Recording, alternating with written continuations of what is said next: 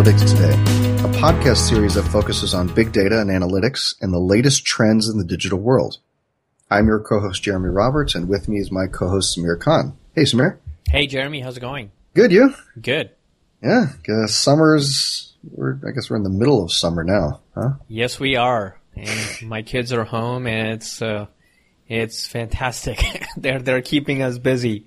Yeah, I think the difference for me is that my, my kids are home too, um, but I work from home, so uh, That's good. it's it's a little bit different. You know, It's- they're always there.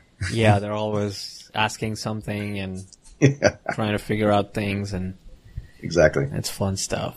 Exactly. Well, I, I think today is a really cool topic, and I, we've already done this one before, and um, you know, I, this is kind of our second. We, we've had a lot of responses from people saying, "Hey, we really love your reviews of of these big articles and surveys that have come out," and we found another great one. Um, so this one is uh, from a company called New Vantage Partners, and it's titled "Big Data Executive Survey 2016."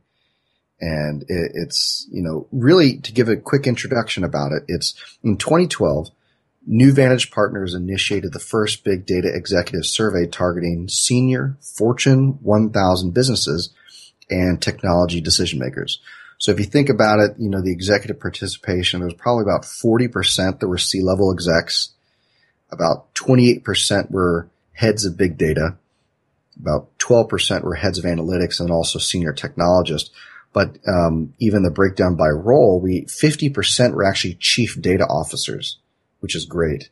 So this is going to be great. So basically, this survey was launched as you know a, a way to really survey chief information officers, chief analytics officers, you know, and line of business executives who were participants in this and who sought out to best understand this new phenomenon known as big data. And I'm using hand qu- air quotes here. You know, like questions like what is big data? You know, how is it different? What would be the impact of the business opportunity? And I think people use the term big data as like just a buzzword. Um, and so, you know, there are some great things to consider here. And, you know, we have some key, you know, really key focuses, three key focuses we want to focus on with this survey. Yeah, and I think you know it's it's so. I think what's happening is the survey has, uh, like you said, when they started doing the survey in 2012, it, big data was still a buzzword. It was not, you know, I think there were some companies, especially uh, big companies such as uh, Bank of America, AIG, IBM, and all these folks. They were realizing the potential of it, and they were starting to implement it and uh, people were getting made aware of it. But I think come 2016, what's different about the response to the survey is, and when we talk about this, our listeners will notice that it has changed a lot. The big data has now become a mainstream uh, technology avenue. There are lots of different product services uh, available in that stream. Uh, it is uh, sort of a household name when it comes to the technology and data market. So it's no longer uh, as much as a buzzword that it was before. I think it has become more of a brand word.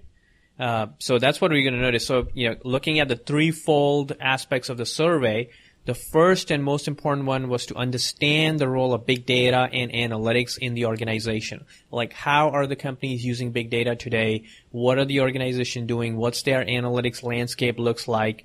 What are the different types of technology that fit into the spectrum?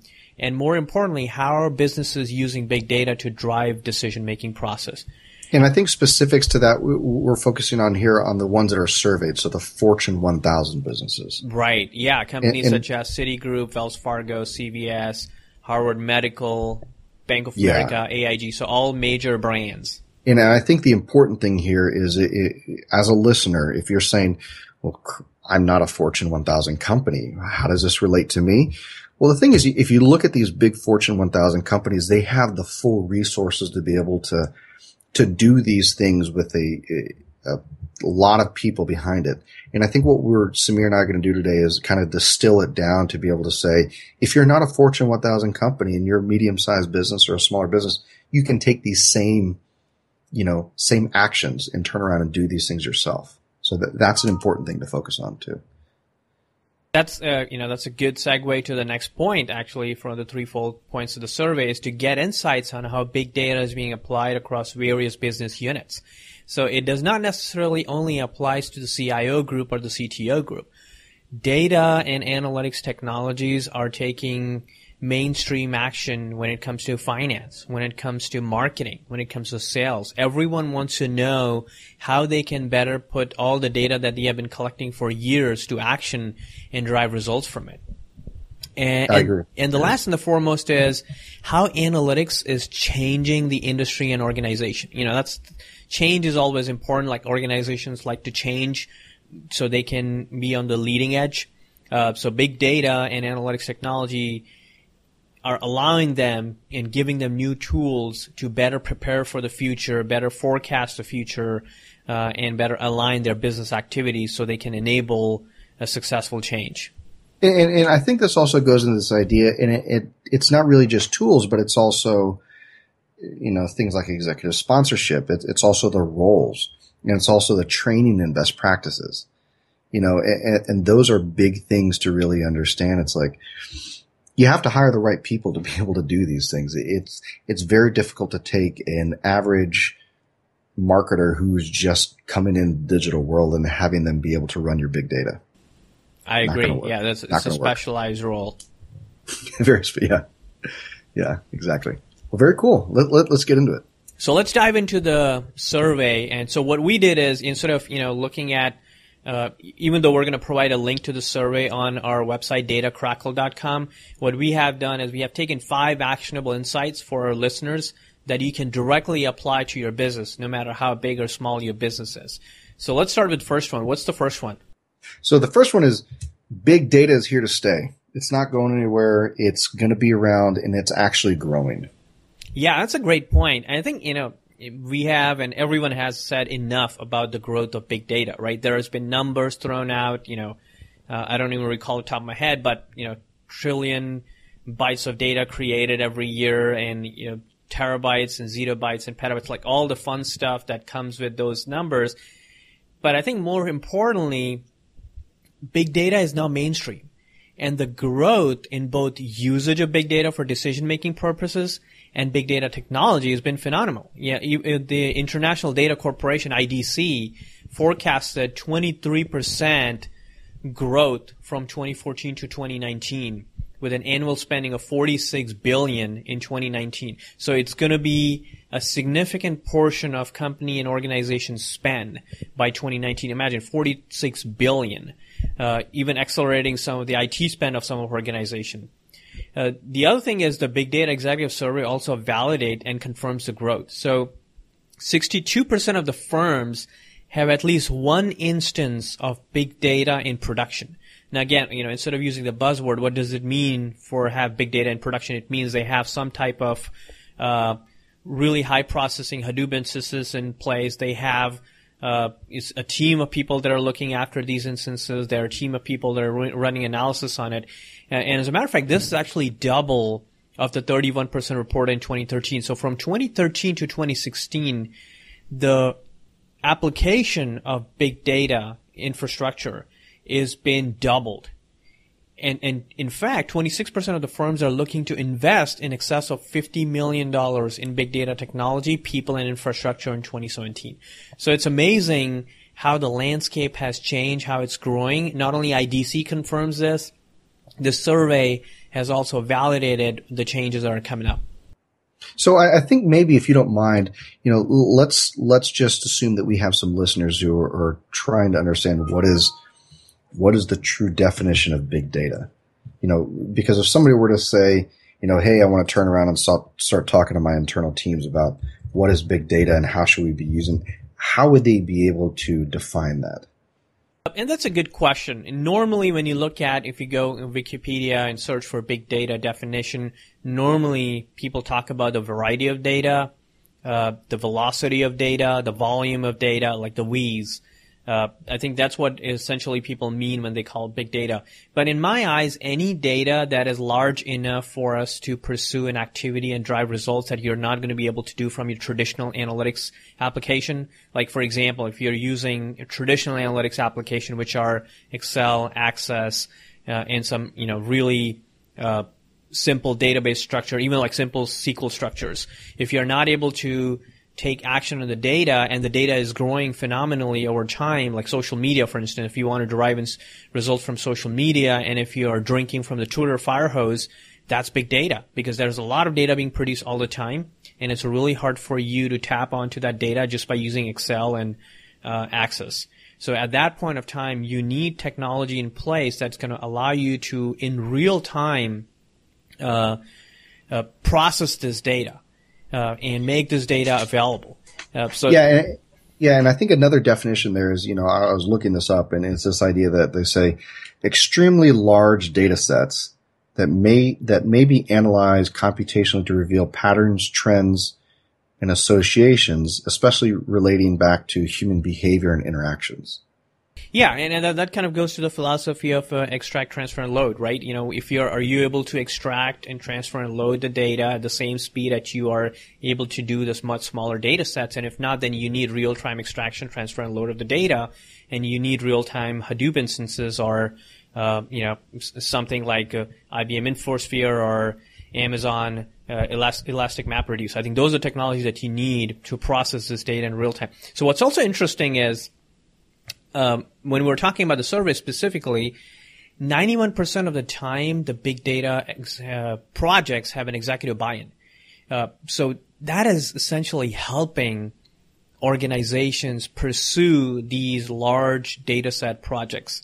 Uh, you know, that's you kind of brought that point earlier because there is so much like majority of the organization have a large set of their senior leadership have approval so that they can use big data uh, it is the rapid change is happening and not only that like in our podcast number 12 we actually discussed for people who are not necessarily looking for a large scale in, large scale infrastructure and looking for their leadership to approve a huge amount of spend. In the podcast 12, we discuss multiple free and cheap tools to get started with big data processing.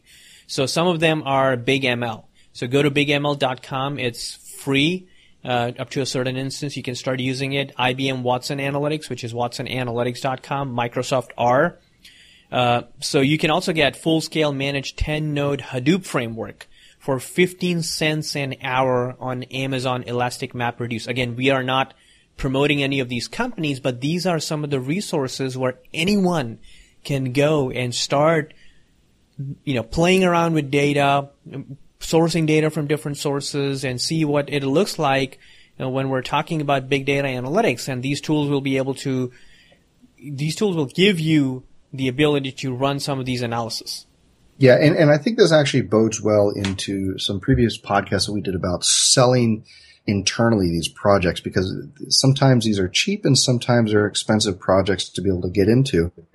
And I think this goes perfectly well into our second actionable insight um, is this idea that the chief data officer is now a required position. That's a great segue. And I remember back in 2008, uh, when I was working for a company, we started investing in analytics. So we were hiring our business and data analytics professionals uh, the organizations were very cautious on spending more on data projects. Uh, but I think if you look at uh, the payoff, it's exponential. Like today, data roles in the organizations are fairly common. Uh, C-level positions such as chief data officer, head of analytics are opening up.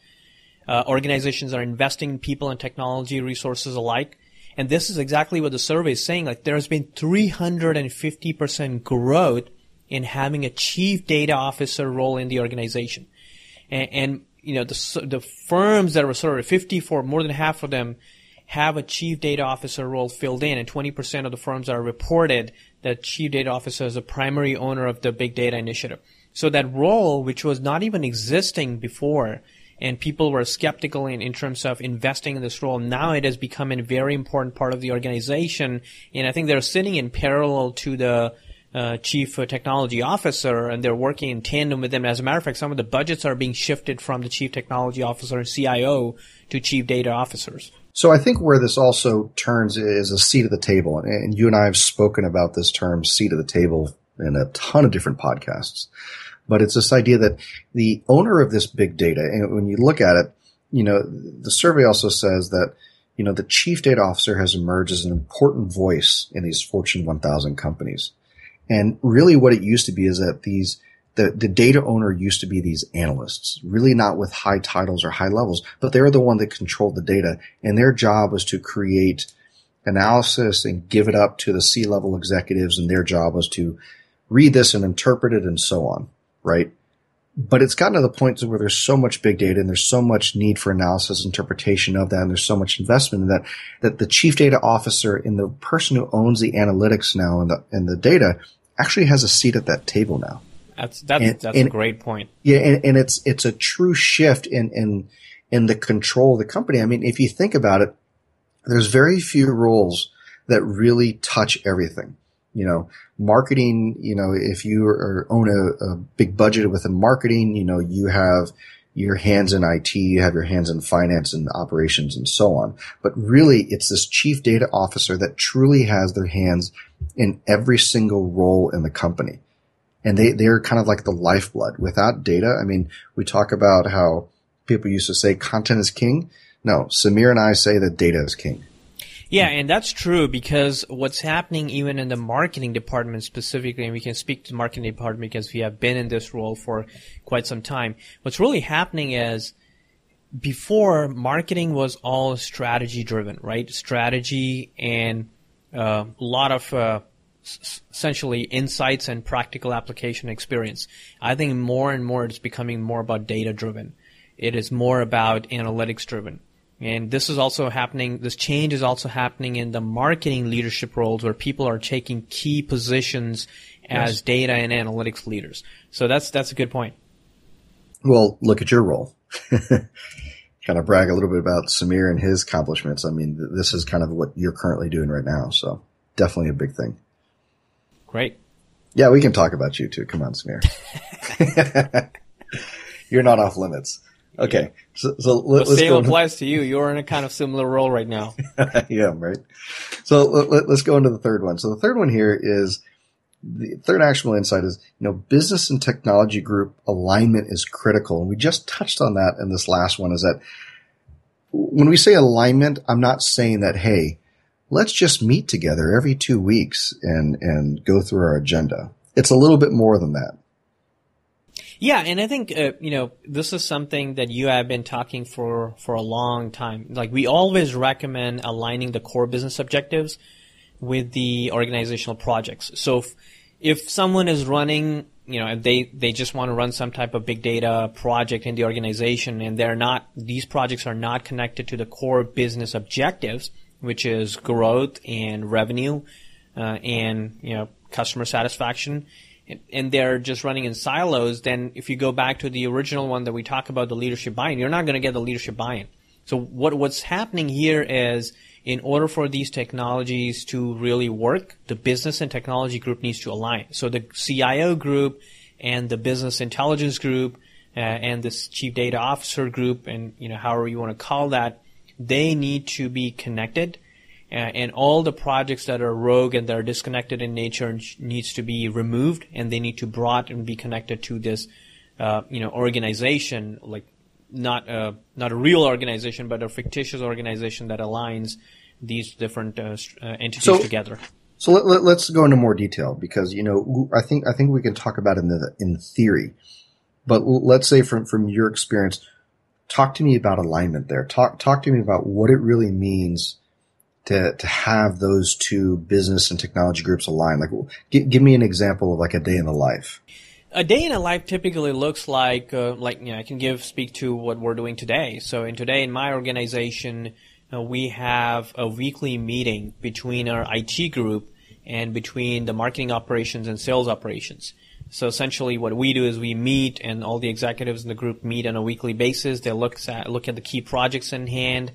Uh, and when we understand that what the compliance requirements are, we understand what process we need to follow, where is this particular item in the queue, what is new technology that's coming up later in the pipeline, so we can better prepare for it and have a better alignment between the teams and as a group decide if that's the right technology for our business, both from you know, compliance perspective, also from business growth perspective. So that's one way to do it. The other way, my past life, where we have uh, aligned resources between finance and marketing, right? You know, how do we take this data technologies and share it with finance So then the finance department is also speaking the same language uh, that marketing is. Uh, and there are many different ways to do this. At an executive level, this is also happening where CMO is speaking more and more to the CTO and CIO group. Uh, and as a matter of fact, there is, it's very interesting that there's a shift of budget, a shift of spend happening from the CMO, from the CIO and CTO group to CMO, because now CMOs are investing in more and more data marketing technologies. So it's amazing, and that's kind of what the survey has validated. That bro- that since there is a huge buy-in from the leadership on these big data and analytics project, the single biggest factor for the big data adoption is business and technology alignment. Like in fact, 34% of the firms strongly believe that the partnership of business and technology leadership make the data project successful.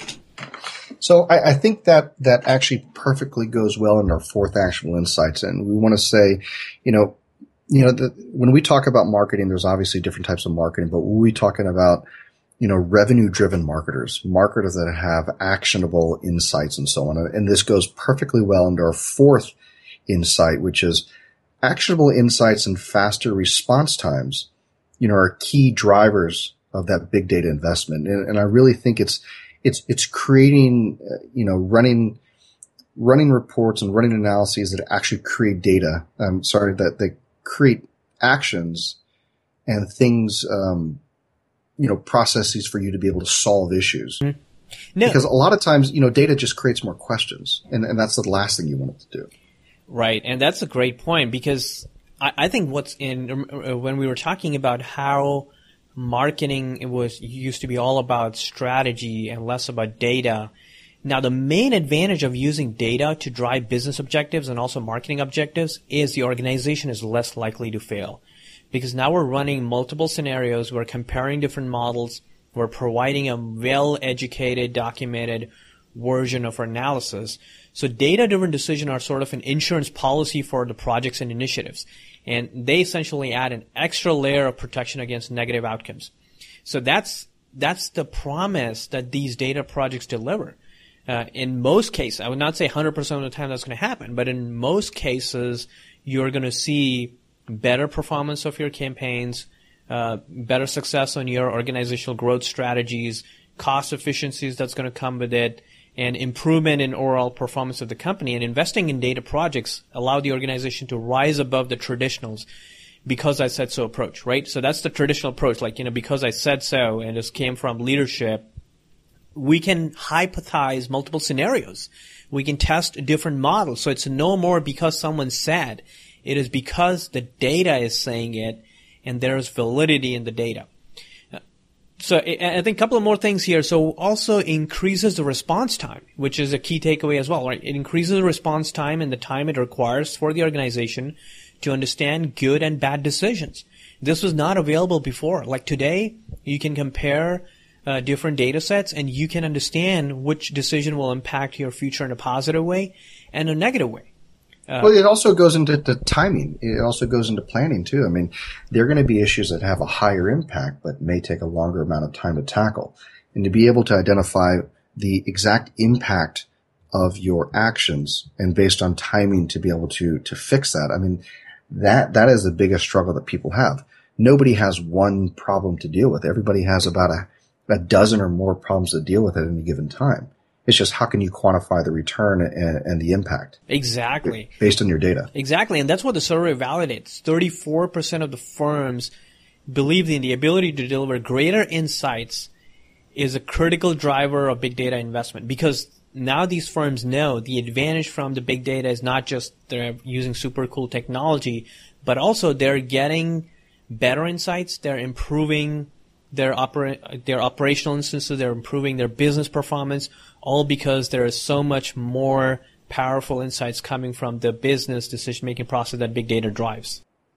Exactly. And, and, I think here's another concept to think about. And I think this it, it perfectly goes well into our fifth actionable item, but it's this idea that, you know, the type of data has evolved over the years. So I recently did a presentation, um, in Seattle and we talked about really the evolution of data over time. And at the beginning, I remember, and, and you and I have talked about this in a prior podcast, is this idea that back in 2006, 2007, people were talking about this thing multi-channel, right? You were trying to gather data from multi-channel. And then after that, it moved in this idea of omni-channel, right? Omni-channel is a big thing. And there's still a lot of companies out there, you know, even today, I went to a few conferences is that, um, people today are still talking about this idea of omni-channel data. You know, we're going to be able to pull data from all these different sources. And now this 2016 thing, if you look at um, Harvard Review studies or Harvard studies and Forbes studies, 2016 is the year of personalization, right? The year of customer experience, being able to offer that personalized customer experience. But I think what we're also saying here is what we want to do is take that next step of the evolution and, and have data driven customer experience. And that goes in this idea, this fifth actionable insight of, you know, the variety of data is more important than the velocity or volume of data. And, and when you look at it, it's looking at this idea of this long tail of the big data and the fact that, you know, you're driving customer experience and, and putting that into your big data sets. You know, being able to look at, you know, um, you know, the positive or negative impacts or whether, you know, somebody's going to give you a, a, a 10 out of 10 or so on. But really that data itself is not fully integrated and, and not really looked at alongside other pieces of data. Everything is so segregated. It, so being able to take all that data together and be able to make decisions. And I think that's that's also like you know generally when we talk about big data, we always generally talk about the volume and the velocity. Like in fact, uh, IDC predicts 1.7 megabytes of new data will be created every second by 2020, which is essentially 40 zettabytes. Like I don't even know how many zeros that include. Uh, so I think we're, we're pretty quickly going to run out of uh, labels for volumes of data. So what's interesting though, it, the survey is saying that, you know, people are really fascinated about the velocity and the volume, but it's the variety, not the volume, which really drive big data projects. Like 40% of the organizations are making investment in big data projects due to the variety of data. And what does that mean by variety of data? We have text data being generated from social media digital data, call centers, acoustic data, so voice data, visual data generated from eye movement technologies, video and audio data, offline store data, beacon technologies, mobile data. So there's so much variety that it just becomes extremely important to integrate various data sources to allow to make a very comprehensive decisions. Otherwise, you're going to be looking at these data in silo. So it's not just that these data production is happening in volume. You know, we, we all talk about social media data being produced every second, but social media is just one tiny piece of all the different data sets that brings the flavor of variety and that makes it much more complicated for the organization to make decision because now they have to juggle between all these different types of data set. Well, it's maybe one stop within the within the 20 point stop of a journey of a customer. You know, being able to say that somebody likes something and not integrating that data into how they're, you know, interacting in your site are two complete different, you know, you're looking at two complete different things. You're saying, well, how, how do they relate to each other? And I always use this, this, um, mental or this visual idea of, you know, this evolution of big data, using a variety of data, you know, is this idea that what people used to do is think I have different data sorts or, or, sources coming in and they used to stack all their data. So imagine having like 10 stacks of data, like 10 pancakes on top of each other, right? And so then you would look at each stack of those data and be able to derive analysis from each of those. And as the volume goes bigger, as your stack goes higher, it's impossible to find an integrated approach or a smart output, you know, an actionable insight as we talked about in number four the the idea there is to be able to take all those stacks and make it like one big pancake, right? One big solid pancake of of all this data, this variety of data all integrated together. And this way you you're able to take smarter approaches, a faster response rather than looking, well, this is affecting this. And I think it's really pushing away from this idea of attribution, but more so this integrated data. Yeah, that's exactly what the survey is talking about. You know, you, you brought up a great point because the integration of the big data infrastructure and your traditional organization's data warehouse infrastructure using uh, technology such as data hub or data lake it's what yep. 41% of the organizations are pursuing. So that's the exact yep. approach that we also recommend that don't create stacks of data within the organization. There should be an integration between your Hadoop instances and your traditional data warehouse instances. Uh, in, in fact, like, you know, there's been a significant growth in the use of, uh, test technologies such as analytical sandbox, uh, big mm-hmm. data lab or data center for testing and trial purposes. So the whole idea behind this is once you test it in a specific sandbox, you immediately deploy and make it actionable into your entire, entire data warehouse so your organization uses this.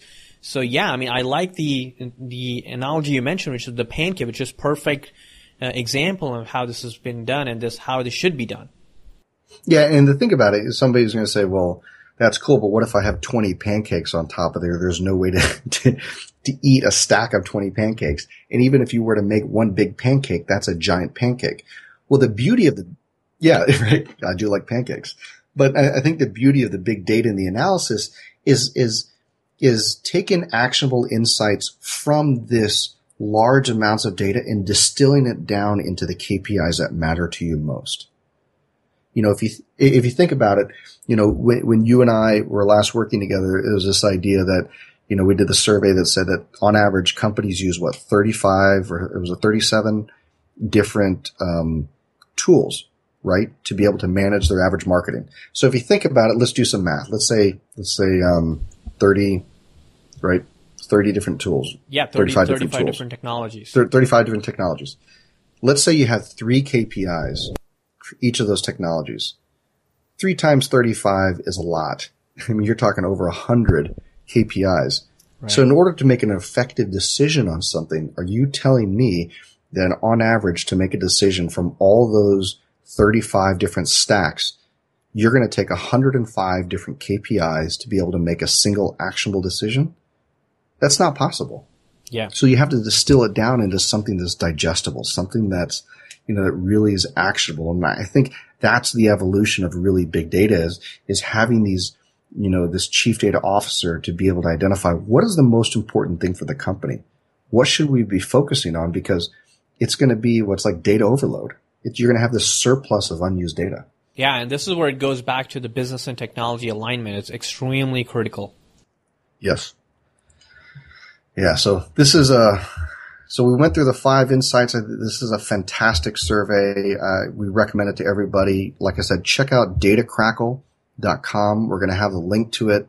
You'll see it on there. It says NVP Big Data Executive Survey, and it has this image of some dude's profile with some words on it. It's like a word word cloud, but with some guy's head. It's pretty cool. So um, that's all we got today. But uh, very excited, and we look forward to more of these. And please feel free to go in and respond and give us some updates. And if there's a specific survey that you guys have, we'll go ahead and analyze. We'll go ahead and read and talk about it on our podcast.